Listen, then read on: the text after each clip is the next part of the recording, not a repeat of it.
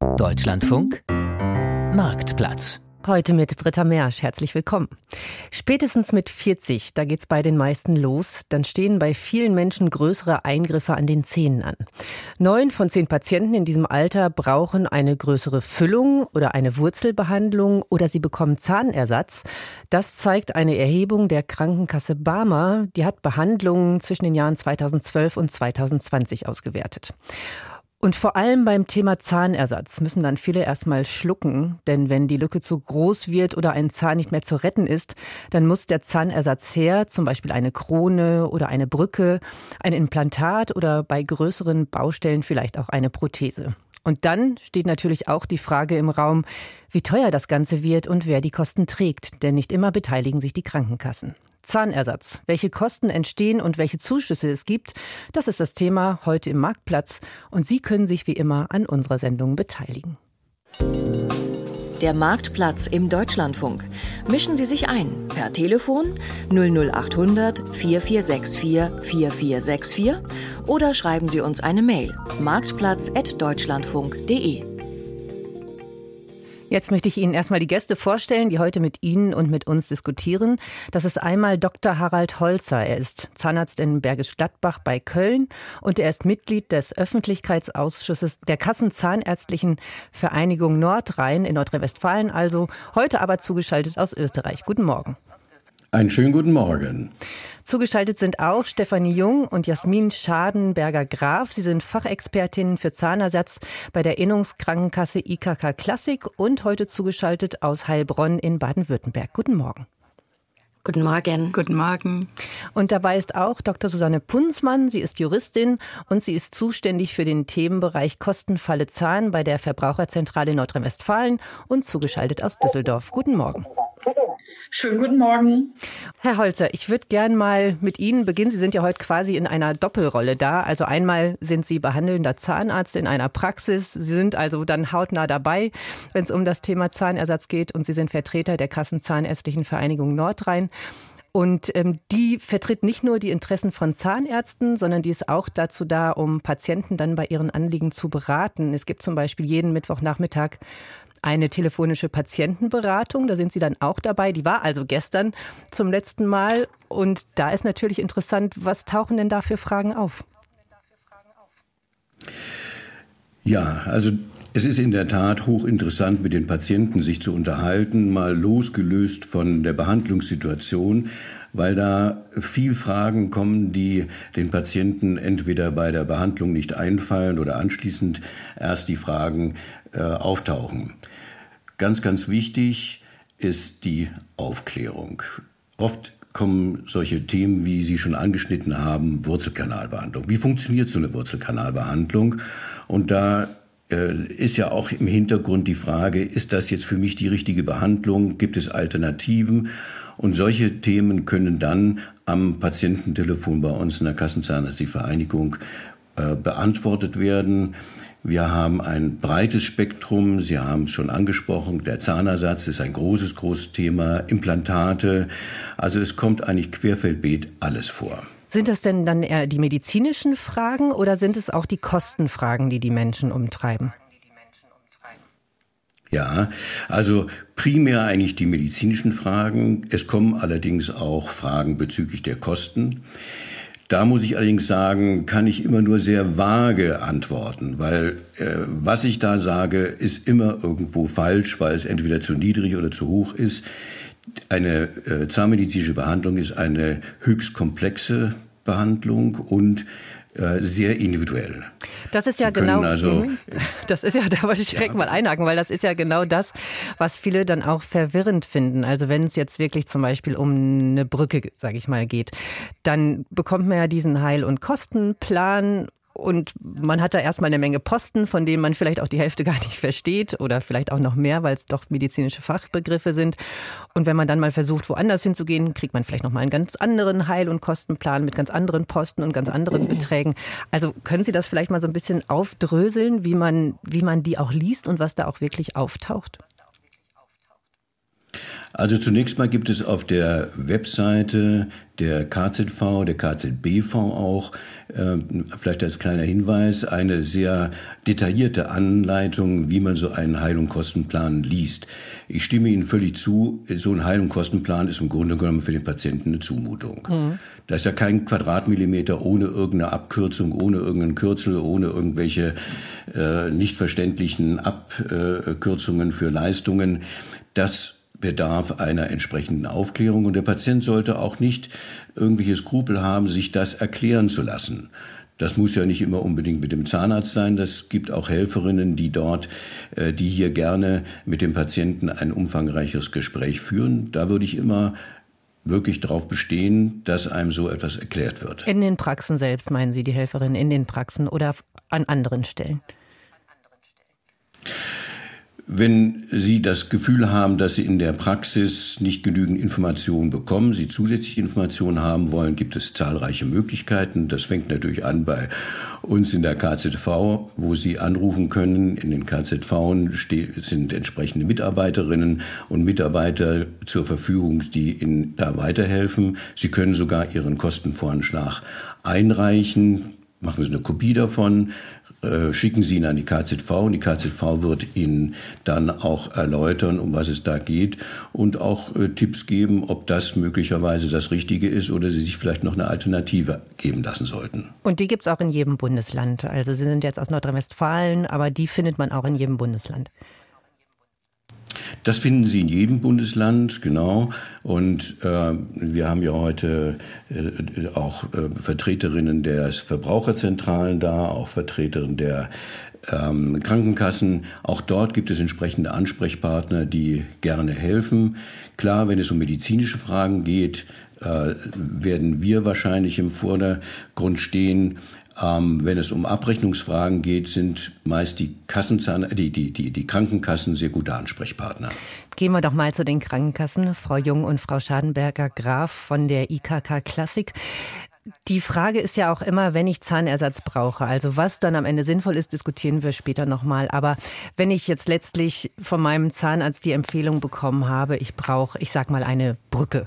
Das ist ja jetzt so ein klassisches Beispiel, wo sich die Krankenkassen auch beteiligen. Können Sie dann mal erklären, wie dann eigentlich der Weg ist? Also ich, ich habe dann sozusagen die Aufstellung der Kosten. Wie funktioniert es denn dann dass ich herausfinde, beteiligen sich die Krankenkassen? Wie sind da die Wege? Vielleicht können Sie das mal erklären.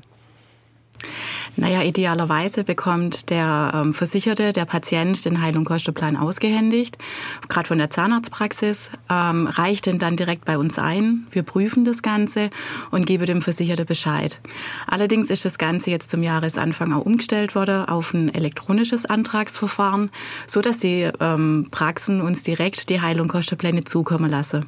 Das heißt, die Versicherte bekommen dann eigentlich nur noch die Kostenvorausberechnung von der Praxis und von uns dann halt die schriftliche Mitteilung, wie sich die, der, ja, die Erstattungssumme dann vorläufig mal beläuft. Das heißt, in dem Fall bekomme ich als Patient gar nicht die detaillierte Aufstellung, sondern das läuft dann automatisch im Hintergrund. Ähm, in der Regel ist, sollte es eigentlich schon so sein, dass die Versicherte die genaue Kostenberechnung bekomme. Das Problem ist, dass man an dem Heil- und Kostenplan eigentlich nicht rauslesen kann. Also die Versicherte könne das in der Regel nicht, ähm, um erkennen, um welchen Zahnersatz sich in der Regel handelt. Meistens lässt sich tatsächlich nur an der Auflistung vom Labor erkennen, was für einen Zahnersatz bekomme ich da tatsächlich. Also welches also Material meinen Sie dann zum Beispiel? Weil abgesprochen, korrekt, was man genau. jetzt macht, ob man eine Krone macht oder eine Brücke, das werden wir ja besprechen natürlich. Aber um welches Material es sich zum Beispiel handelt, meinen Sie, das ist dann nicht ersichtlich? Nee, also das Material ist tatsächlich auf, dem, auf der reinen Kostenvorausberechnung nicht ersichtlich. Da muss man dann tatsächlich ins Detail gehen und die Laborauflistung anschauen, um das rauszulesen, was tatsächlich ähm, gemacht wird. Können Sie denn mal ein Beispiel geben, was wie viel kostet ungefähr und wie sich die Krankenkassen beteiligen, dass man das mal so ein bisschen versteht, wie das funktioniert? Gut, also pauschal kann man da nicht eine Summe X in den Raum werfen, weil sich die Festzuschüsse befundbezogen berechnen. Ähm, da gibt's dann auch verschiedene Richtlinien, die eingehalten werden muss. Das ist auch sehr komplex und ähm, aufwendig. Ähm, nehmen wir beispielsweise äh, eine Einzelkrone in der Front. Da hat der Zahnarzt festgestellt, da muss eine Krone gemacht werden in der Front.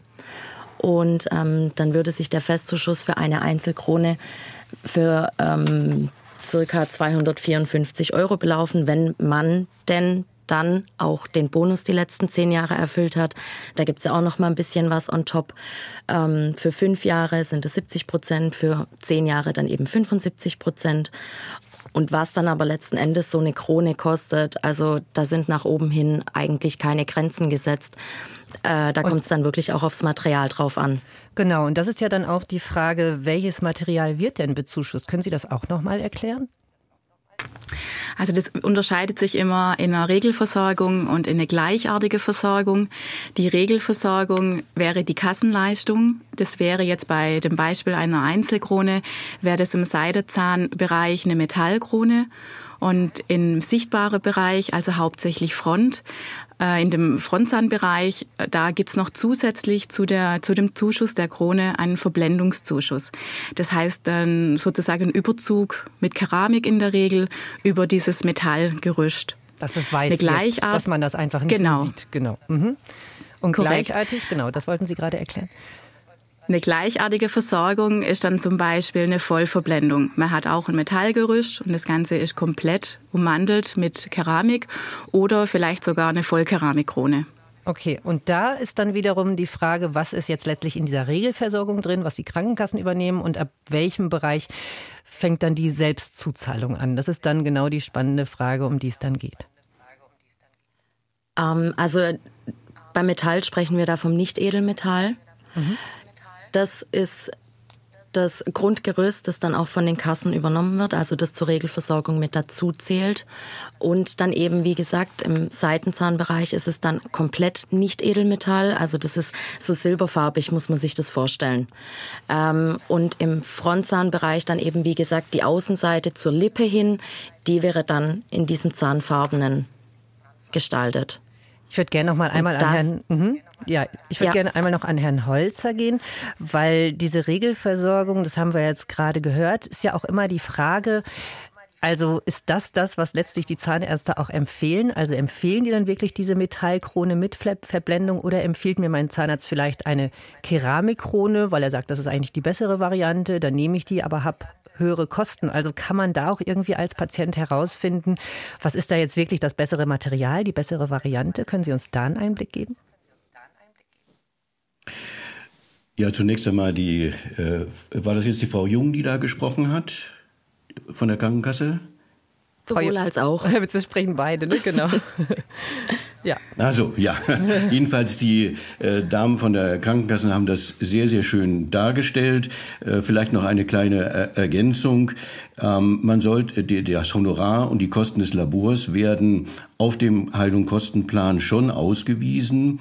Das Honorar ziemlich genau, weil die, das Honorar äh, durch, die, durch die Gebührenordnung äh, sehr, sehr stringent äh, ähm, ja, festgelegt ist. Die Kosten des Labors sind äh, manchmal nicht so genau zu benennen, aber so in etwa kommt das schon hin, sodass also Ausreißer nach oben hin äh, eher ungewöhnlich sind. Das nur vielleicht nur als kleine Ergänzung. Das Labor sind die Materialkosten noch, oder äh, was, ist, was sind die Laborkosten? Was fällt da alles rein? Genau, das, das äh, Honorar ist, betrifft den Zahnarzt. Das, was alles in der Praxis gemacht wird, ist das Honorar. Wenn also dann eine Krone zum Beispiel gemacht wird, dann werden ja Abdrücke genommen abschließend und diese Abdrücke wandern ins Labor und dort wird dann die Krone hergestellt. Und äh, das ist ja das Thema, aus welchem Material mhm. und welche Verblendungen. Das sind eigentlich so die beiden Variablen, die, die, die eine Rolle spielen. Und die äh, Regelversorgung äh, deckt eigentlich äh, in Deutschland eine, eine, eine sehr gute Versorgung ab. Ähm, also Metall, das ist das, was wir gerade gehört haben. Genau, in der, in der Regel ist es so, dass man, und äh, das finde ich durchaus legitim, dass dann auch der Patient sagt, ähm, ich möchte aber beispielsweise ein höherwertiges Metall haben oder ich möchte eine umfangreichere Verblendung haben. Und da ist es dann so, dass die äh, äh, Bezuschussung dort aufhört, wo es dann um mehr um Komfort und um, um, um Ästhetik geht. Aber entscheiden das wirklich die Patienten oder ist man da doch so ein bisschen gebunden an das, was die Ärzte in den äh, Praxen empfehlen? Also das entscheidet der Patient. Der Zahnarzt bietet das an und der Patient, es gibt beispielsweise Patienten, die ein sehr breites Lächeln haben, sag ich mal. So. Und das muss man einfach mal vom Spiegel ausprobieren. Die Krankenkassen bezuschussen hier äh, einen Bereich, der normalerweise abgedeckt ist. Ich glaube, da wissen die Damen von der Krankenkasse auch besser Bescheid. Ich meine, das war im Oberkiefer zum Beispiel bis zum fünften Zahn. Es gibt aber Menschen, die sagen, nein, also beim Lachen sehe ich auch den sechsten Zahn und den möchte ich verblendet haben. Mhm. Das ist nicht der Zahnarzt, der das empfiehlt. Der weist möglicherweise darauf hin, Bitte achten Sie darauf, es kann sein, dass beim Lachen der sechste Zahn zu sehen ist. Ich würde empfehlen, den sechsten Zahn mit zu verblenden, aber entscheiden tut das der Patient. Frau Punzmann, Sie vertreten die Verbraucherzentralen NRW. Da gibt es das Projekt Kostenfalle Zahn, was ja schon suggeriert ein bisschen, dass es nicht immer ganz so einfach und eindeutig ist. Vielleicht können Sie mal darstellen, wo gibt es denn die größten Irritationen oder Streitpunkte auch, was den Zahnersatz angeht? Ja, tatsächlich ist es so, dass die Regelleistung gar nicht immer angeboten wird. Wir erhalten viele Beschwerden, in denen uns die VerbraucherInnen schildern, dass die Kassenleistung, die Regelleistung überhaupt nicht angeboten wird, sondern direkt teurere Selbstzahlerkosten, was zwar ein Verstoß gegen vertragszahnärztliche Pflichten darstellt, aber in der Praxis leider noch viel zu häufig passiert. Wir haben Beschwerden darüber, dass überhaupt kein Heil- und Kostenplan vorher erstellt wird oder dass der Zahnarzt die Leistung nur dann anbietet, die, ähm, die kostengünstige Kassenleistung, die Regelversorgung, wenn der Patient oder die Patientin vorher noch beispielsweise eine kostenpflichtige professionelle Zahnreinigung in Anspruch nimmt oder andere individuelle Gesundheitsleistungen. Und natürlich haben wir auch ganz, ganz viele Anfragen, was denn ist, wenn beispielsweise ähm, die Brücke, die gesetzt worden ist, mangelhaft ist. Wie oft muss man nachbessern lassen? Ab wann kann ich mir einen anderen Zahnarzt suchen? Wie gehe ich davor? Kann ich während der laufenden Behandlung kündigen?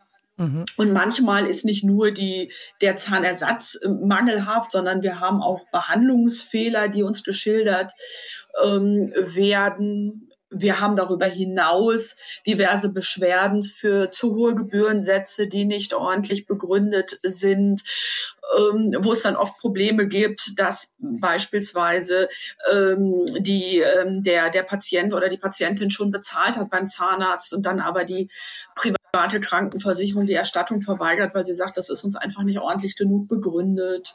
Mhm. All das sind Fragen, die da an uns herangetragen werden. Und das sind teilweise auch Dinge, ähm, die dann auch in der Praxis nicht zu klären sind. Also wir bleiben, wir sprechen nachher nochmal über dieses Thema Gewährleistung, aber ich möchte jetzt erst auch nochmal bei der Entscheidung bleiben. Also wenn ich jetzt ein bestimmtes Material mir wünsche, weil ich sage, das ist die Regelversorgung, da kriege ich den größten Betrag raus von den Krankenkassen. Alles andere muss ich ja selbst zahlen und der Zahnarzt empfiehlt dann aber doch das andere. Also wie geht man dann damit um? Also muss man dann wirklich schon externe Streitschlichter äh, anfragen, die dann helfen? Kann man sich bei den Kassen informieren oder an die Verbraucherzentralen gehen? Also wie kann man so einen Konflikt, der dann möglicherweise auftaucht, auch lösen?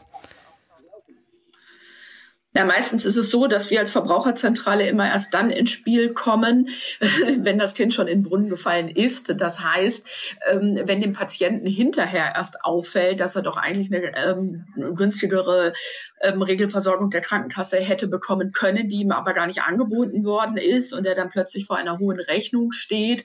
Oder aber der Patient verlässt erbost die Zahnarztpraxis und sagt, nee, mache ich nicht, ich möchte nur die Regelversorgung und, und äh, sucht sich dann einen anderen Zahnarzt, der ihm diese anbietet. Das heißt, eine Streitschlichtung an der Stelle haben wir an der Stelle jedenfalls noch nicht. Aber wenn der Zahn wenn behandelt ist, also wenn die Krone, sage ich mal, drin ist mit dem höherwertigen Material und ich bekomme die Rechnung, dann ist es ja eigentlich zu spät. Oder kann ich dann rückwirkend noch widersprechen zu dem, was da gemacht wurde?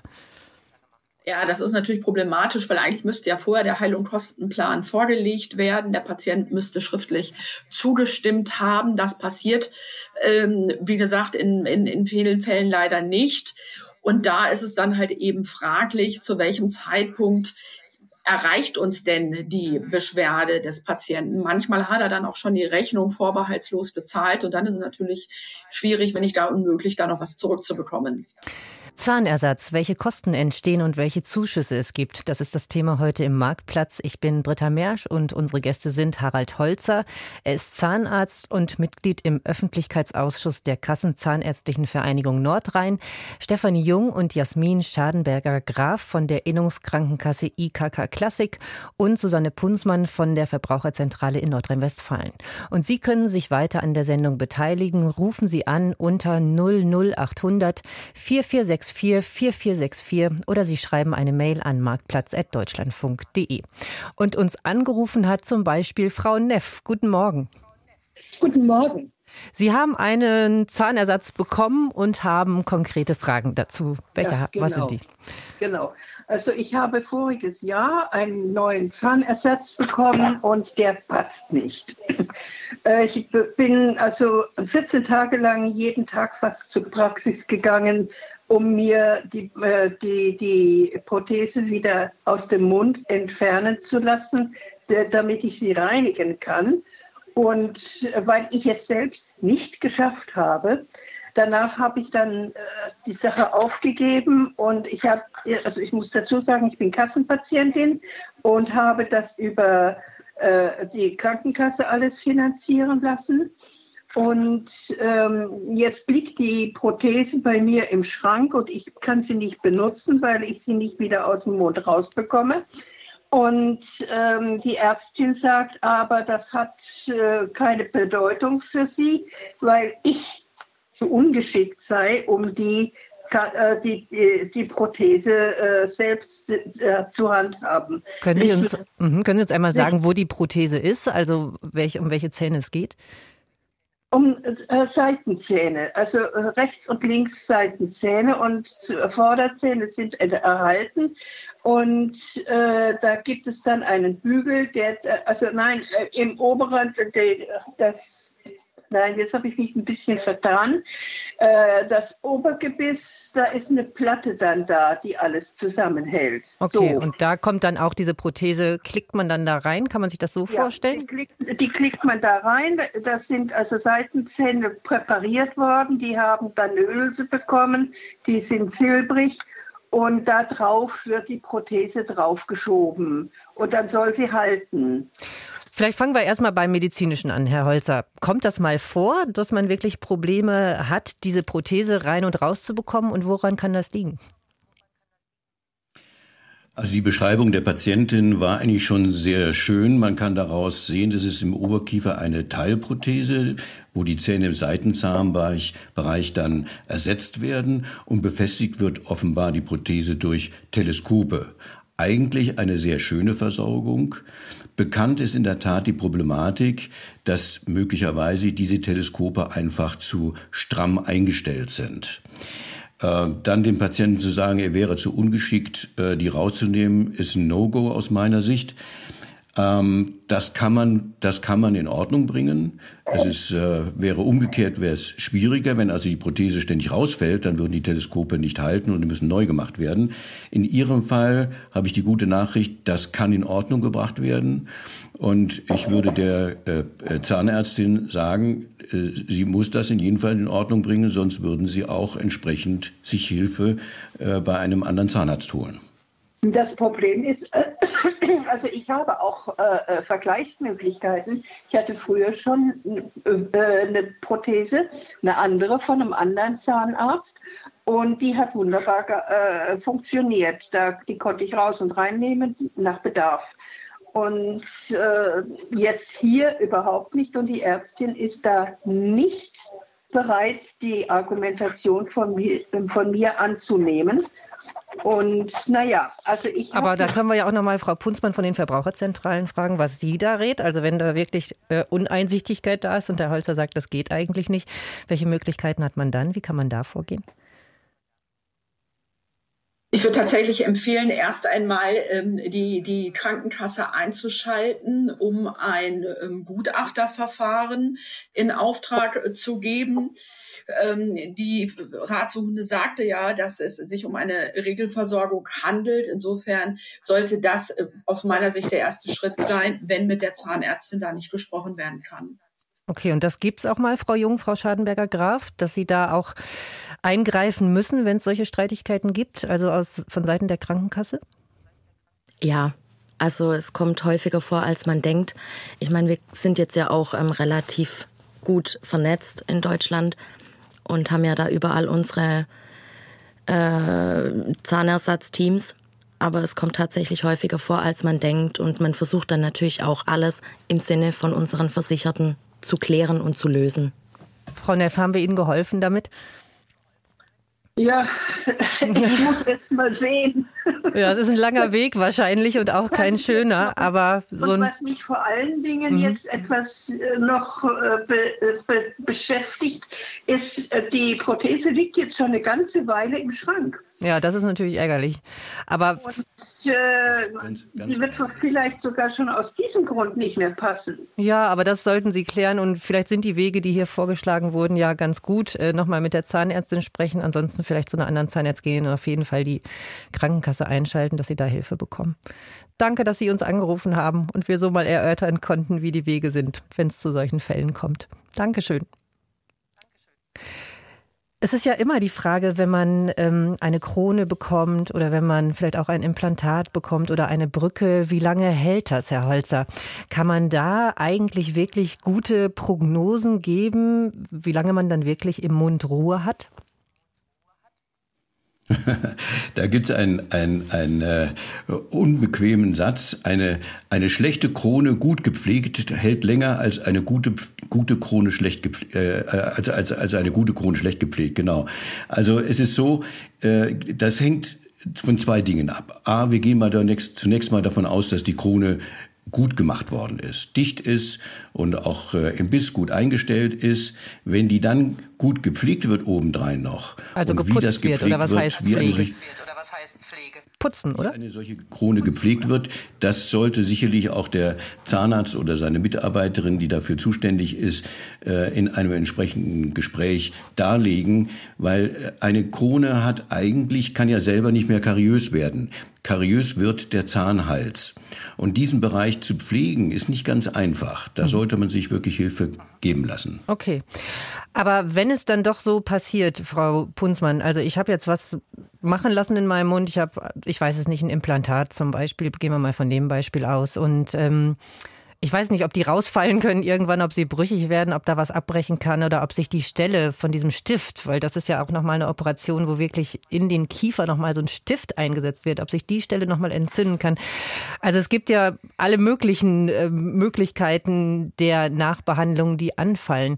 Ähm, ist das eigentlich immer so klar allen, dass da wirklich auch noch mal was auf einen zukommen kann? Und wie ist das dann mit den Kosten? Also wenn ich mir wirklich was einsetzen lassen habe und am Ende ist das Ergebnis nicht so, wie ich es mir gewünscht habe? Oder es passiert was, ein Bruch oder ähnliches? Ja, schwierig zu sagen. Es kommt natürlich auf den Einzelfall an. Es ist nicht so, wie ich es mir gewünscht habe. Ist erstmal noch kein Mangel. Das heißt, der Zahnersatz muss tatsächlich auch im juristischen Sinne einen Mangel darstellen und nicht nur möglicherweise nicht wirklich gefallen oder ja oder ähnliches. Aber es ist tatsächlich so, dass der Zahnarzt oder die Zahnärztin dann ein Nachbesserungsrecht hat. Das heißt, obwohl ich möglicherweise Schmerzen habe aus der vorangegangenen Behandlung, muss ich erstmal im Regelfall nochmal zu dem Zahnarzt hin, der die schlechte Behandlung durchgeführt hat, beziehungsweise mir die mangelhafte Krone oder Brücke da eingesetzt hat. Aber es ist ja schon so beim, ja schon so beim das muss man ja nochmal wissen, auch beim Implantat. Also vielleicht gehen wir da auch nochmal zu den Krankenkassen, weil wir haben jetzt ganz viel über die Regelversorgung gesprochen, über Kronen, über Brücken, was eben ähm, übernommen wird, zum Teil zu einem bestimmten Prozentsatz von den Krankenkassen. Aber beim Implantat ist das ja doch nochmal eine ganz andere Sache. Vielleicht können Sie das nochmal erklären, Frau Jung. Ähm, jetzt bin's ich, Frau Schadenberger. Ja, auch okay. Ähm, ja. äh, bei Implantate gibt's auch einen Zuschuss, der von der Krankenkasse, der allerdings befundbezogen sich darstellt. Ähm, sollte ein Implantat erforderlich sein, schaut man immer, wo ist das Implantat, in welcher Region. Man muss dann erstmal ähm, das Ganze ausklammern, dass es um das Implantat geht, sondern man schaut sich erstmal den Befund an. Jetzt fehlt zum Beispiel ein endständiger Zahn. Dann könnte man da ja auch gar keine Brücke herstellen. Somit bekommt der Versicherte von uns einen Zuschuss für eine herausnehmbare Prothese in dem Fall. Mhm. Mir erlebe das auch immer öfters, dass die Leute das dann vergleichen und sagen, ja, aber mein Nachbar, mein Schwager hat einen anderen Zuschuss bekommen, der hat viel mehr. Und es stimmt auch oder hat weniger, ähm, weil das einfach immer wieder befundbezogen bezuschusst werden kann. Und deswegen muss das tatsächlich im Einzelfall immer sehr genau angeschaut und entschieden werden. Das heißt, ein Implantat kann doch auch bezuschusst werden, weil es heißt ja auch oft, Implantate sind komplette Eigenleistung. Also in der Regel wird nicht das Implantat bezuschusst, sondern mhm. es gibt einen Zuschuss für den Zahnersatz. Okay. Das muss man unterscheiden. Für den allgemeinen Weil Implantate, okay. Mhm. Genau, Implantate sind immer zwei Teile. Das ist einmal das Implantat an sich, diese ähm, Chirurgie. Und dieser zweite Teil ist der Zahnersatz obendrauf. Die Implantation bleibt Privatleistung und äh, zum Zahnersatz gibt es dann, wie gesagt, einen befundbezogenen Zuschuss. Okay. Und Herr Holzer, wenn man jetzt vor dieser Frage steht, Brücke oder Implantat, das ist ja wirklich auch eine knifflige Frage, für was man sich dann entscheidet. Ich weiß nicht, ob da dann, man hat natürlich die Wahl, aber wahrscheinlich gibt es auch Zahnärzte, die eher zum einen oder zum anderen tendieren. Können Sie vielleicht mal sagen, Brücke oder Implantat, was ist da denn die bessere Wahl? Also der Klassiker ist im Grunde genommen der, der Einzelzahn, der fehlt. Und äh, da bietet sich ja beides an, das Einzelimplantat oder die Brücke. Von den Kosten her eigentlich fast gleich.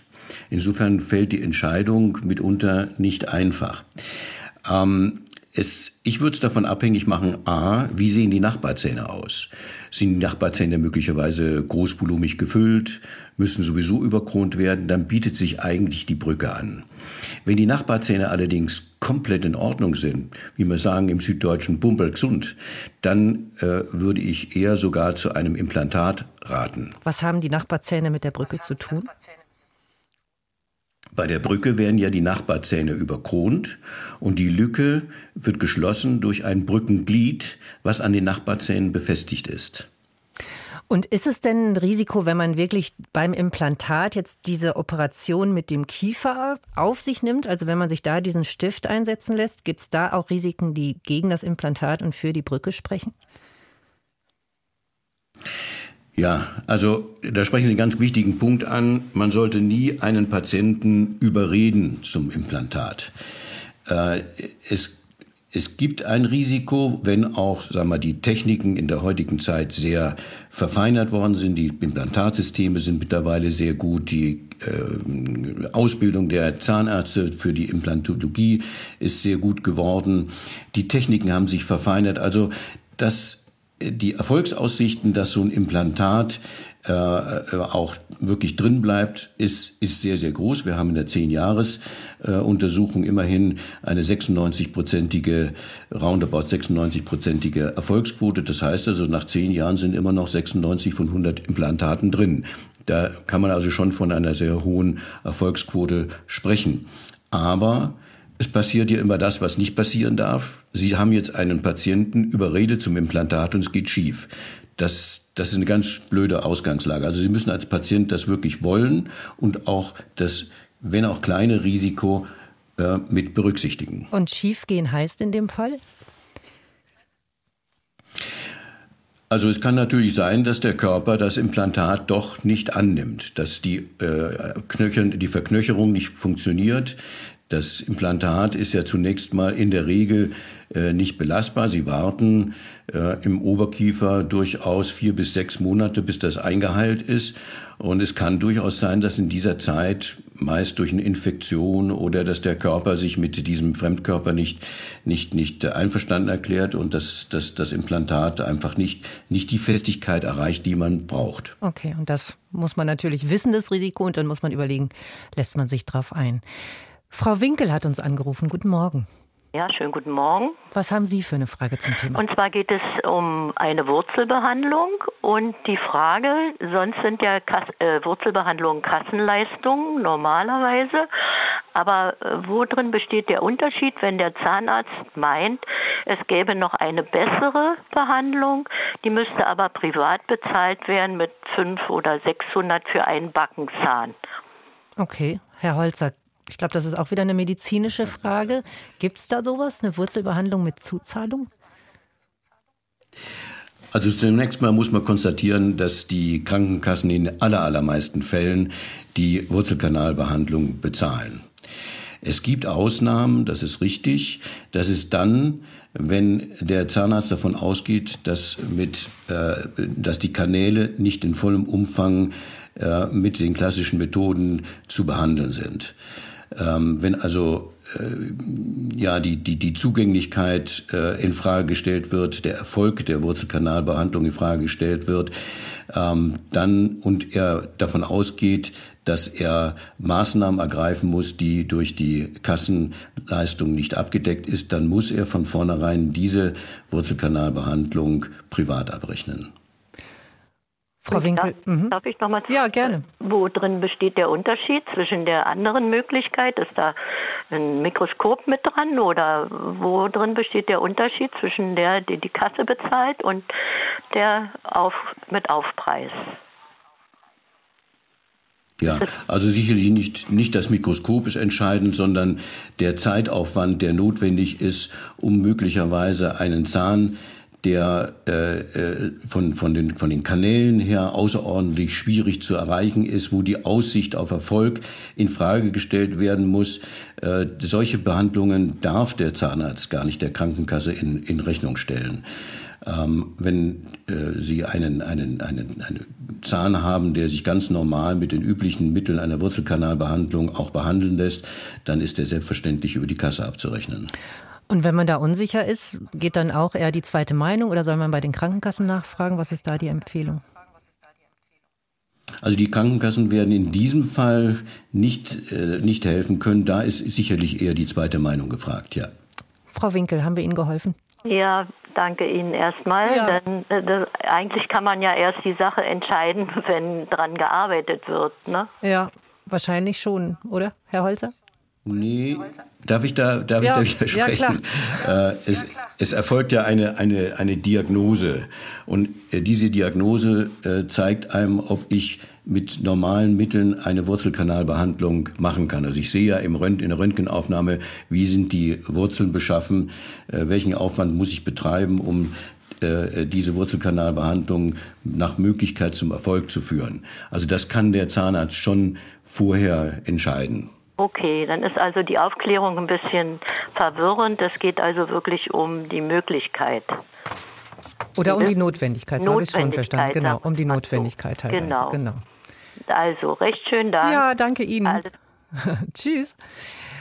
Frau van der Meiden hat uns auch noch angerufen. Guten Morgen. Einen schönen guten Morgen. Ähm, ich stehe vor einer Behandlung und zwar sollen auf der linken Seite jeweils die zwei letzten Zähne, die Teilkronen erneuert werden. Bislang hatte ich Goldteilkronen, die, die sind nicht mehr funktionstüchtig. Und bei meinem Hauszahnarzt habe ich jetzt Keramiklösung oder auch wieder Goldteilkronen angeboten bekommen, je, äh, mit einem Eigenanteil von 4000 Euro. Gold ist ja jetzt teuer. Und dann habe ich mir einen zweiten Kostenvoranschlag geholt bei einem anderen Zahnarzt der möchte eine Metall- mit Keramikverblendung Lösung machen. Allerdings muss man da Zähne abschleifen und wenn ich es richtig verstanden habe, auch verbinden, fest verbinden, sodass man nicht mehr mit der Zahnseide dazwischen kommt, sondern mit der Bürste reinigen muss. Jetzt ist es für mich schwierig zu entscheiden, ist die zweite Lösung eine ausreichende Lösung für mich oder die richtige. Auch wieder medizinisch eher, ne? Erstmal. Ja, genau. Herr Holzer nochmal. Ja, gerne. Äh, also wenn ich das verstanden habe, ist das im äh, Seitenzahnbereich ganz hinten. Habe ich das richtig ja, verstanden? Ja, ganz genau. Der sechste und der siebte Zahn. Ah, das sind doch die Klassiker eigentlich für eine Goldkrone, ne? Ähm, denn, äh, sagen wir, im Oberkiefer ist das richtig? Äh, Ober- und Unterkiefer. Ah ja, also im Unterkiefer sieht es dann schon ein bisschen anders aus. Es kann schon mal sein, das müssten Sie sich selber angucken, ob Sie im Spiegel, wenn Sie jetzt lachen, äh, diese hinteren Zähne zu sehen sind, weil es stellt sich ja die Frage, müssen denn diese Zähne wirklich unbedingt verblendet werden? Und, ja, aber es ist ein äh, Kostenunterschied, ne? Ja, das ist richtig. Äh, die äh, Goldlegierungen gehen aber auch von bis. Sie müssen also keine hochkarätige Goldlegierung nehmen, aber Sie können eine edelmetallreduzierte Legierung nehmen. Die ist nicht ganz so teuer. Aber was dahinter steckt, ist Folgendes. Der eigene Zahn hat ja ein Elastizitätsmodul. Das ja. heißt, wenn Sie, wenn Sie ja. mit den Zähnen aufeinander beißen, dann ist das Material so beschaffen, dass es eine durch die Elastizität äh, einen gewissen Pufferwirkung hat. Das hat Keramik überhaupt nicht. Keramik ist knallhart. So, wenn Sie im Seitenzahnbereich äh, möglicherweise in dem Bereich äh, eine Krone bekommen, wo das gar nicht zu sehen ist, wo die Verblendung gar nicht zu sehen ist, ist in der Tat zu überlegen, ob man dann nicht seinem Gebiss was Gutes tut und eine, eine weichere Kauffläche äh, schafft. Das ist aber nur möglich mit einer äh, Goldlegierung. Okay, also ist letztlich die Empfehlung, die der Zahnarzt in dem Fall gegeben hat, medizinisch gesehen aus Ihrer Sicht die richtige? Genau, also es ist, es ist äh, funktionell ist die Goldkaufläche besser. Optisch, also kosmetisch, ist natürlich die Keramikverblendung schöner. Kunststoff auf der Kaufläche kann ich nicht empfehlen, das nutzt sich zu schnell ab. Keramik sieht bildschön aus, ist aber härter. Wenn Sie also keine Probleme mit Kiefergelenken haben oder mit dem Biss, äh, kann man ohne weiteres eine Keramikverblendung nehmen. Ähm, es ist wirklich eine, eine, letztendlich eine optische Frage und natürlich, wie Sie schon sagen, auch eine finanzielle Frage. Genau, und das wäre jetzt eben nochmal meine Rückfrage. Also Sie hatten ja auch gesagt, dass die Kosten äh, da sehr unterschiedlich sind. Frau Punzmann vielleicht nochmal. Also wenn man jetzt mal von der Kostenseite guckt, gibt es da eine Empfehlung, wie man vorgehen kann? Da muss man sich natürlich anschauen, wie hoch ist, sind die Mehrkosten für die dann bequemere Lösung. Tragen müssen, tue ich diese Kosten ja nicht, aber vielleicht habe ich eine Zahnzusatzversicherung, die hier Kosten abdecken könnte. Ähm, oder einfach auch die Frage, ist es mir wert, diese Behandlung so in der Form in Anspruch zu nehmen? Pauschal sagen kann man das nicht. Das ist sicherlich dann immer so vom Einzelfall abhängig. Frau van der Meiden, konnten wir Ihnen helfen? Äh, ja, ja, in gewisser Weise schon, aber es ist wirklich eine schwierige Entscheidung. Es ist eine schwierige Entscheidung, ja. aber vielleicht muss es ja, hat es ein klein bisschen Zeit, vielleicht können Sie noch mal ein paar Nächte drüber schlafen oder sich doch noch mal auch eine zweite Meinung so holen. werde ich das machen. Das abwägen. Ja, ja? Mhm. Herzlichen okay. Dank. Danke für Ihren Anruf. Ähm, ich würde ganz kurz gern auch noch mal auf das Thema Zahnzusatzversicherung ähm, zu sprechen kommen. Frau Schadenberger-Graf, können Sie da sagen, ne, die Krankenkassen übernehmen ja teilweise die Kosten, aber wann macht eine Zahnzusatzversicherung Sinn?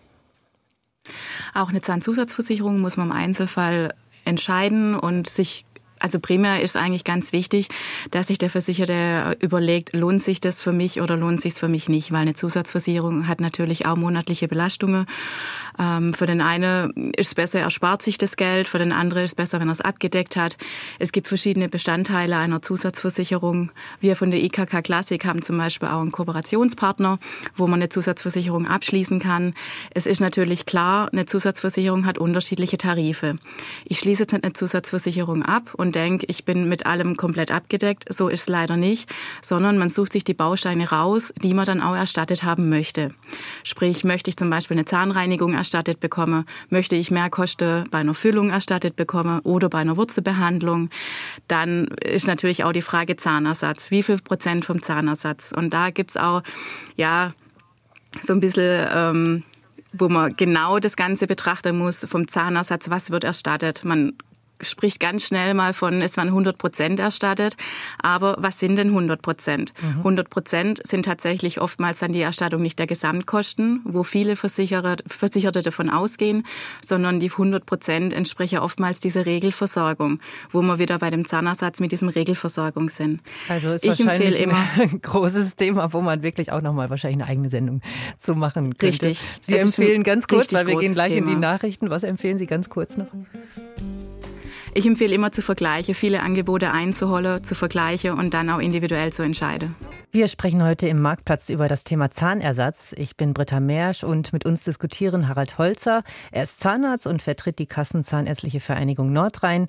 Stefanie Jung und Jasmin Schadenberger-Graf von der Krankenkasse IKK Klassik und Susanne Punzmann von der Verbraucherzentrale in Nordrhein-Westfalen. Und wir erweitern die Runde um meinen Kollegen Thomas Meinert. Der hat eine Menge Fragen von Hörerinnen und Hörern mitgebracht. Guten Morgen. Ja, guten Morgen. Eine Hörerin aus Bonn hat zwei Zahnlücken, eine unten, eine oben. Die stören sie beide nicht, das macht auch keine Probleme. Ist das aus medizinischer Sicht in Ordnung so oder besteht da Handlungsbedarf? Oh, das ist interessant. Herr Holzer, muss eigentlich immer Zahnersatz her? ja, also Einzellücken sind im Grunde genommen äh, dann kein Problem, wenn der Gegenzahn nicht droht, in diese Lücke hineinzuwachsen. Und das andere Problem, was passieren kann, ist, dass die Nachbarzähne, die die Lücke begrenzen, in diese Lücke hineinkippen. Das ist der Grund, warum man an sich normalerweise versucht, immer solche Lücken zu schließen. Äh, es kommt sicherlich noch ein Punkt hinzu. Äh, in dem Bereich, wo der Zahn nicht mehr da ist, bildet sich der Knochen unten zurück. Mag bei einer Einzel Lücke jetzt nicht so dramatisch sein, aber muss beobachtet werden. Und der Gegenzahn ist der Zahn oben drüber? Der wächst ja nicht rein. Was ist denn der Gegenzahn? Genau, der Gegenzahn ist der, der in diese Lücke hineinragt. Und da ist die Frage, wird dieser Gegenzahn vom Gegenkiefer gehalten durch die Zähne, die noch da sind, oder zeigt er komplett frei in diese Lücke hinein und elongiert dann, also wächst praktisch heraus in diese Lücke hinein. Herr Meinert. Widersprüchliche Angaben von Zahnärzten, das haben wir häufiger gehört am Telefon und auch in E-Mails. Jetzt eine Frage Knochenaufbau als Vorbehandlung. Macht das Sinn zu einer Brücke oder nur bei einem Implantat? Der Hörer hatte da verschiedene Antworten bekommen. Nochmal, Herr Holzer. Ja, Knochenaufbau. Also Knochenaufbau ist normalerweise eigentlich nur äh, notwendig bei Implantaten, denn für Implantate brauchen wir ja ein genügend starkes Knochenbett. Bei einer Brücke fällt mir jetzt ad hoc nicht äh, eine sinnvolle äh, Notwendigkeit eines Knochenaufbaus an, es sei denn, die Nachbarzähne, die diese äh, Brücke halten sollen, äh, haben einen Mangel an Knochenfassung. Dann stellt sich allerdings insgesamt die Frage, ob sich diese Zähne dafür eignen. Also äh, resümiert, Knochenaufbau bei Brücke eher nicht, bei Implantaten kommt das schon häufiger vor. Das Honorar ist auch oft ein Streitfall. Da berichtet ein Hörer, er hat trotz einer äh, Kosten, trotz einer Komplettübernahme im Rahmen einer Härtefallregelung hatte die Krankenkasse also alles übernommen. Doch hat er im, vom Zahnarztzentrum im Nachhinein doch noch eine Rechnung zur Übernahme von Honorarkosten erhalten. Er versteht das nicht so ganz. Und eine andere Hörerin äh, hat äh, im Nachhinein noch eine Rechnung bekommen von der Zahnärztin und dann hat sie bei der Krankenkasse angerufen und erfahren, nein, nein, das ist eine zusätzliche äh, Leistung, die ist aber im Gesamtplan mit abgerechnet worden. Also eine nachträgliche Rechnung ist da nicht sinnvoll. Also die Übernahme dieser, dieser Kosten, wo es da strittig ist, wie geht man dann vor am besten? Genau. Erstmal mit dem Zahnarzt reden oder erst mit der Krankenkasse? Mhm. Frau Scharnberger-Graf? Ja. Ähm, ja, ich würde jetzt gerade mal antworten. Ähm, ich also ist Frau Jung Grund oder Frau Scharnberger? Ja, genau. Frau Jung, okay, alles klar. Genau. Mhm, Frau Jung. Ähm, grundsätzlich ist es immer gut, wenn man die Rechnung mal bei der Kasse vorlegt oder zumindest mal anruft und nachfragt, ob die schon bei uns vorliegen, damit wir auch genau sehen, was denn der Zahnarzt da abgerechnet hat. Ähm, Oft ist es so, dass bei neuem Zahnersatz private Zusatzleistungen auf dem Kostenvoranschlag auch schon draufstehen. Und wir übernehmen ja aber bei einer Härtefallregelung diese 100 Prozent der Regelversorgung. Können Sie das nochmal sagen, was die Härtefallregelung ist? Können Sie das nochmal erklären? Also Härtefall heißt, wenn das Einkommen eines Haushaltes unter einer bestimmten Grenze liegt. Dann wird wirklich der komplette Zahnersatz übernommen. Vorausgesetzt, es ist die Regelversorgung. Genau. Genau. Dann wird der Zahnersatz zu 100 Prozent übernommen. Genau, es sei denn, und das hatten Sie ja gerade gesagt, da müssen wir jetzt nochmal anknüpfen, es kommen eben diese privaten Sachen im Nachhinein noch dazu. Wie verhält es sich dann damit? Ja gut, also im Nachhinein ist es in der Regel nicht der Fall. Also normalerweise steht das schon auf dem Kostenvoranschlag mit drauf und wird dann auch vom Zahnarzt entsprechend angegeben. Also Aber ich wüsste jetzt kein Beispiel für nachträgliche Leistungen. Mhm. Frau Punzmann? Tatsächlich Leistungen. Ach so, oder Frau Schadenberger-Graf? Ja, erst Frau Schadenberger-Graf und dann Herr Holzer, okay. Frau Schadenberger. Es gibt ja. Leistungen, die sind oft dann nicht auf dem Heil- und Kostenplan mit drauf, sondern werden zusätzlich privat berechnet. Aber alles, was privat berechnet wird, sehe ich eigentlich den Zahnarzt in der Pflicht, es vorher aufzuklären. Weil das ist ja genau die Frage. Ist mir das vorher klar als Patient oder nicht, Herr Holzer? Ja, ist absolut richtig, was äh, Frau Ponsmann sagt. Äh, der, es gibt eine Aufklärungspflicht über die wirtschaftlichen Folgen einer solchen Rechnung. Die, ähm, äh, es ist auch völlig richtig, was ausgeführt worden ist, die Regelversorgung. Es geht um die Regelversorgung, die wird zu 100 Prozent übernommen. Wenn aber der Patient sich dazu entscheidet, doch noch eine, beispielsweise eine Verblendung machen zu lassen, die durch die Regelversorgung nicht abgedeckt wird, dann äh, ist bei der Heil- und Kostenplan ein zusätzliches Blatt angefügt, in der dann diese Kosten äh, getrennt aufgeführt werden. Aber Frau Punzmann, das ist ja dann genau immer diese Streitfall, ne? Kostenfalle Zahn. Also ist mir das als Patient immer so sofort klar und ersichtlich, was ich dann selbst ähm, tragen muss? Und gibt es da irgendwelche Möglichkeiten, mich auch dann vor solchen überraschenden Kosten noch zu schützen?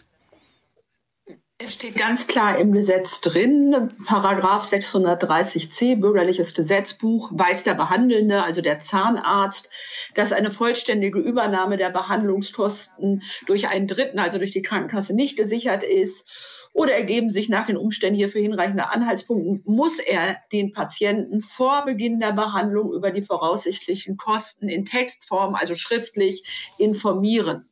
Und wenn das nicht passiert, kann der Zahnarzt im Endeffekt seine Leistung nicht vergütet verlangen. Das ist natürlich dann oft auch eine Beweisfrage. Der Zahnarzt sagt, ich habe den Patienten aufgeklärt. Der Patient sagt, ich wusste das überhaupt nicht. Ähm, der Zahnarzt sagt, ich habe darauf verzichtet, eine ähm, schriftliche Dokumentation vorzunehmen. Ähm, da hat der Patient aber das aber auch nicht haben wollen. Und das muss man dann tatsächlich im Einzelfall klären, wem dann zu glauben ist. Also im Einzelfall heißt dann, dass man wirklich dann auch nochmal über die Krankenkassen und über die Verbraucherzentralen zum Beispiel geht. Also es kann auch ein langwieriges Verfahren werden dann mitunter. Genau. Streitschlichtungsstelle, genau. okay. Dazu noch ja. den, der Tipp einer Hörerin aus Baden-Württemberg. Sie sagt, die meisten Krankenkassen haben Service-Telefonnummern, die für genau solche Fälle gut gewappnet sind und wo man dann auch alles in Ruhe besprechen kann, auch wenn es jetzt um Zuzahlung geht und nicht nur um die Leistung der Krankenkasse. Also sie hat da gute Erfahrungen gemacht. Wir haben noch einen Hörer, der sich an uns gewendet hat. Herr Schröder aus Dortmund. Guten Morgen. Ja, schönen guten Morgen. Sie haben auch eine Frage zum Thema Zahnersatz. Ja, genau. Ich ähm, habe im oberen äh, Seitenbereich drei Zähne, die überkront waren und der mittlere davon, äh, da war, hat sich irgendwie, äh, die, die, Krone war, äh, kam raus und der Zahn muss auch gezogen werden. Jetzt habe ich da eine Lücke und ähm, mir wurden zwei Optionen geschildert, also entweder ein Implantat oder eine Krone.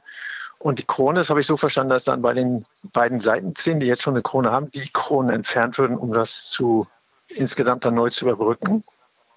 Meine Schwester hatte mir einen Link geschickt zu einer NDR-Sendung. Da wurde in, vor Jahren äh, über ein neues Verfahren berichtet, dass Kronen geklebt werden können. Und das ist jetzt meine Frage. Ich habe da seither nichts mehr drüber gehört. Ist das, war das nur so eine Experimentierphase oder gibt es das Verfahren? Und wenn ja, welche Vor- und Nachteile hat das? Frau Schadenberger-Graf, können Sie dazu was sagen aus Sicht der Krankenkassen? Gibt es das Verfahren? Es gibt schon ähm, eine Klebebrücke, auch Adhäsivbrücke genannt, Mm, macht man aber hauptsächlich im Frontzahnbereich. Also gerade im Seidezahnbereich ein großer Backenzahn mit einer Adhäsivbrücke zu befestigen, das wird so nicht funktionieren auf die Dauer. Das wird wahrscheinlich immer wieder rausbrechen, wird auch dann im Seidezahnbereich zur Überbrückung, gerade wie, wie gesagt ein großer ähm, Backenzahn, nicht bezuschusst. Herr Holzer, ist das, äh, können Sie das so bestätigen, auch aus der Praxis, dass es nicht funktioniert und nicht gemacht wird? Also die, die Maryland Bridge oder auch Klebebrücke, wie sie hier äh, genannt wird, äh, ist äh, ein, ein Weg durchaus, um eine Brücke zu machen auf gesunde Nachbarzähne. Also nicht auf Kronen, sondern äh, wir haben den Fall, den wir eben auch schon mal besprochen haben, eine Einzelzahnlücke, wie es ja hier der Fall ist. Und die Nachbarzähne wären jetzt aber nicht überkront, sondern wären äh, komplett gesund. Keine Füllungen, nix. Dann ist es ja äh, sehr, sehr schade, wenn man hingeht und diese Zähne überkronen würde. Ähm, es böte sich dann also eher ein Implantat an. Ähm, da aber die Nachbarzähne hier überkront sind, scheidet die Maryland Bridge, also die Klebebrücke, aus. Okay.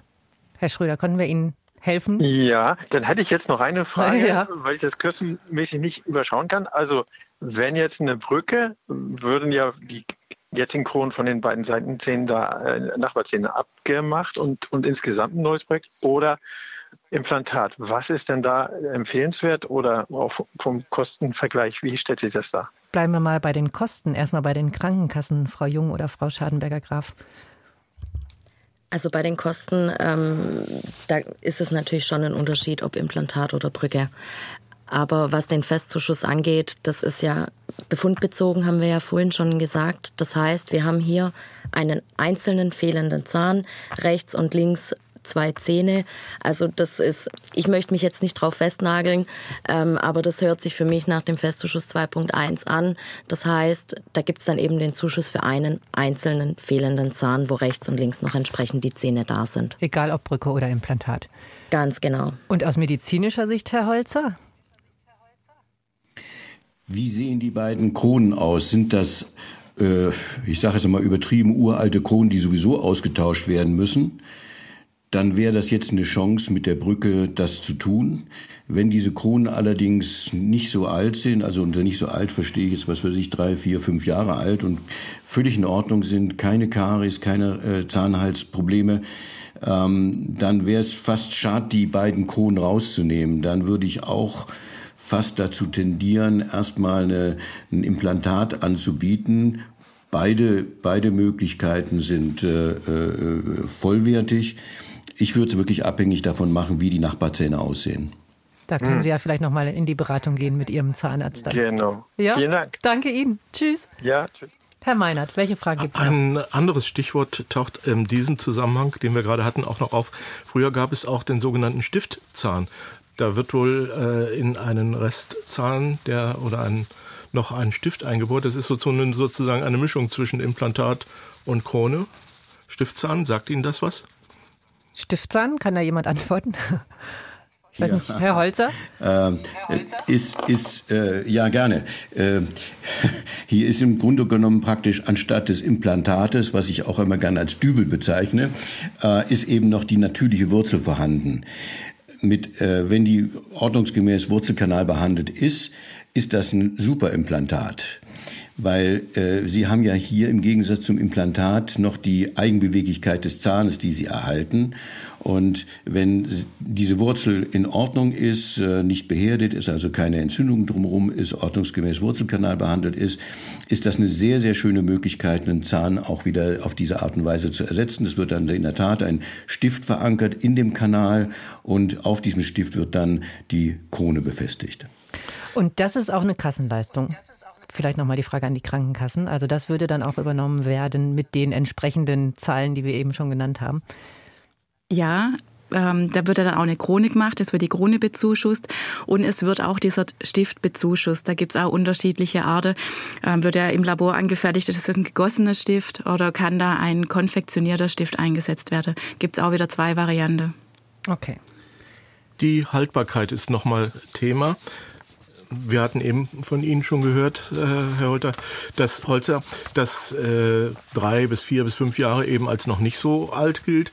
Wie ist es, wenn es älter ist? Ein Hörer sagt, ich habe im, äh, Inlays, die sind etwa zehn Jahre alt und jetzt hat der äh, Zahnarzt empfohlen, diese zu erneuern. Also zwölf Jahre ist jetzt wohl, sind jetzt wohl erreicht. Wie sieht es aus mit der Haltbarkeit und wie, wann erneuert man Inlays? Herr Holzer. Also gilt eigentlich für alles, gilt auch für Inlays, Dreiviertelkronen, Kronen. Die müssen nur dann ausgetauscht werden, wenn ein medizinischer Grund vorliegt. Beim Inlay würde das bedeuten, dass der Inlayrand äh, mitunter undicht geworden ist, dass vielleicht sogar Teile des Zahnes weggebrochen sind.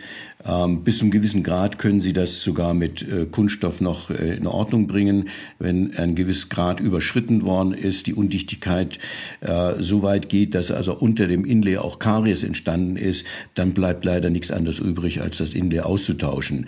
Ein Argument, dass das jetzt zwölf Jahre alt ist, das Inlay, das reicht als, als, als Austauschargument nicht. Okay, es muss schon ein Materialschaden oder ähnliches Ja. da sein. Eine Hörerin, 87 Jahre alt, berichtet, dass sie viel Prophylaxe äh, betrieben hat und einen Zahnarzt hatte, der auch früher schon, obwohl das wahrscheinlich gar nicht äh, in der Leistung der für Ärzte vorgesehen war, eine gute Zahnreinigung gemacht hat oder hat von den Helferinnen, Helfern machen lassen. Also die gute Prophylaxe. Es gibt ja viele Zahnärzte, die bieten die äh, professionelle Zahnreinigung noch extra an. Zusatzkassen bezahlen das manchmal. Warum äh, bezahlten die Kassen das nicht generell? Denn es hilft doch offensichtlich sehr. Eine Frage an die Kassen. Also Zahnreinigungen sind nicht Bestandteil ähm, der gesetzlichen Krankenkassen vom Leistungskatalog. Es ist aber auch so, dass wir von der IKK Klassik die Zahnreinigung einmal im Jahr bezuschussen. Also unsere Versicherte können einmal im Jahr die Zahnreinigung einreichen und bekommen dann auch davon einen Teil vergütet. Okay, da muss man dann einfach bei den Krankenkassen nachfragen, Ja. ob das im Leistungsspektrum ist. Und wie ist das mit Richtig. den, mit den äh, Zusatzkassen? Die bieten das ja auch an, aber sind ja eigentlich auch als Zuzahlung für den Zahnersatz gedacht. Aber bieten die auch solche Zusatzreinigungen an? Oder werden die bezahlt? Also wenn, wenn ich eine Zusatzversicherung abschließe und ich, ich sichere mir dann auch die Zahnreinigung ab, dann bekomme ich das natürlich auch bezahlt. Aber das hängt ja immer davon ab, was möchte ich denn versichern bei der Zusatzversicherung. Das bekomme ich dann natürlich auch erstattet. Mhm.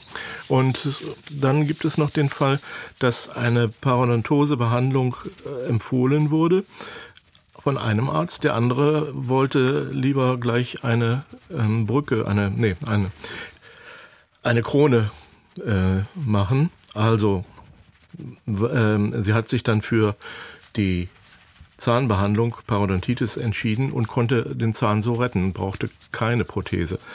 Also Herr Holzer, das ist ja auch nochmal eine interessante Frage. Also wann muss wirklich ein Zahn ersetzt werden oder in welchen Fällen kann der Zahn dann doch noch erhalten werden? Gibt es da grob, ja, nicht Richtlinien, aber kann man da grob was sagen, woran man sich orientieren kann? Also man sollte sicherlich versuchen, so lange wie möglich die eigenen Zähne zu halten. Besseres gibt's nicht.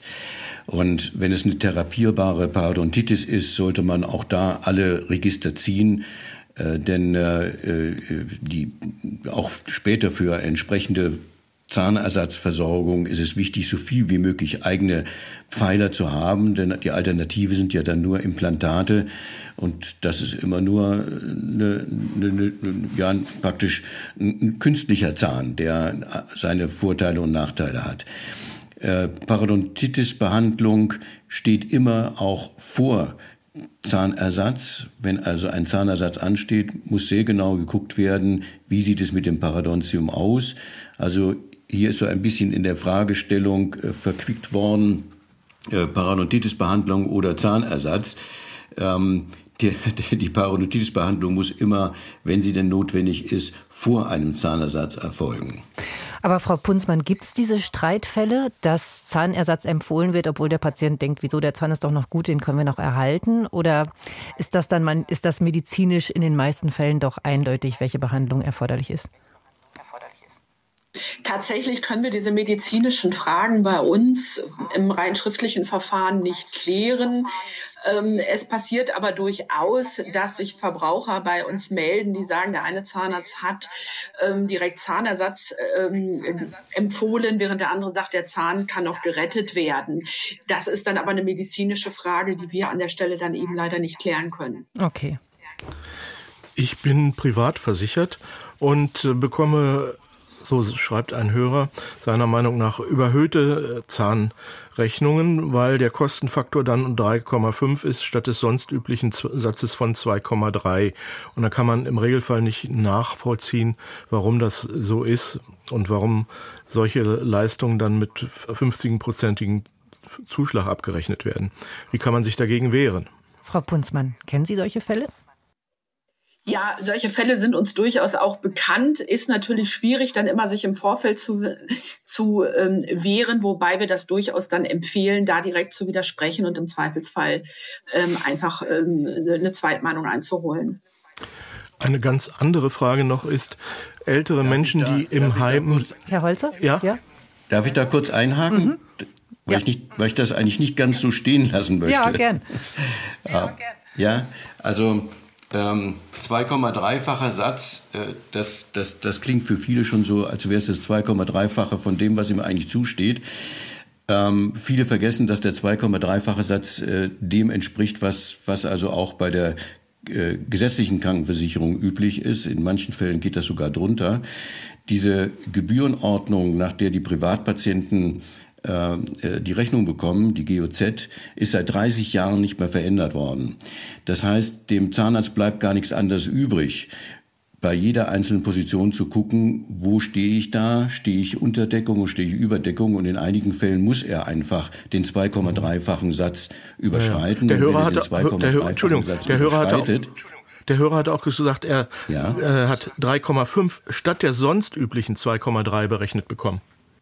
Ja, also das ist so nicht richtig. Die üblichen 2,3-fach. Äh, es, es, es, wir haben eine, eine, eine Abrechnungsrange von 2,3 bis 3,5. Wenn die 2,3-fach überschritten wird, dann wird das auch begründet. Wenn das von dem Zahnarzt nicht begründet wird, dann äh, sollte er natürlich nachfragen, da hat Frau Ponsmann völlig recht. Ähm, äh, das darf also nicht einfach, sagen wir mal, regulär so abgerechnet werden, sondern es muss begründet werden. Und äh, darauf hat auch der Patient ein Recht. Eine ganz andere Frage. Ältere Menschen, die im ja, wir müssen noch eine Frage noch ganz schnell loswerden.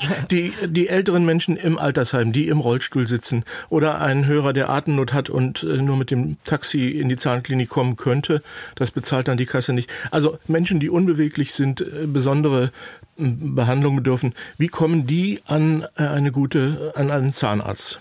Frau Schadenberger-Graf oder Frau Jung, können Sie dazu was sagen? Ja, also es ist so, wir haben ja die Möglichkeiten, äh, Fahrkosten zu erstatten.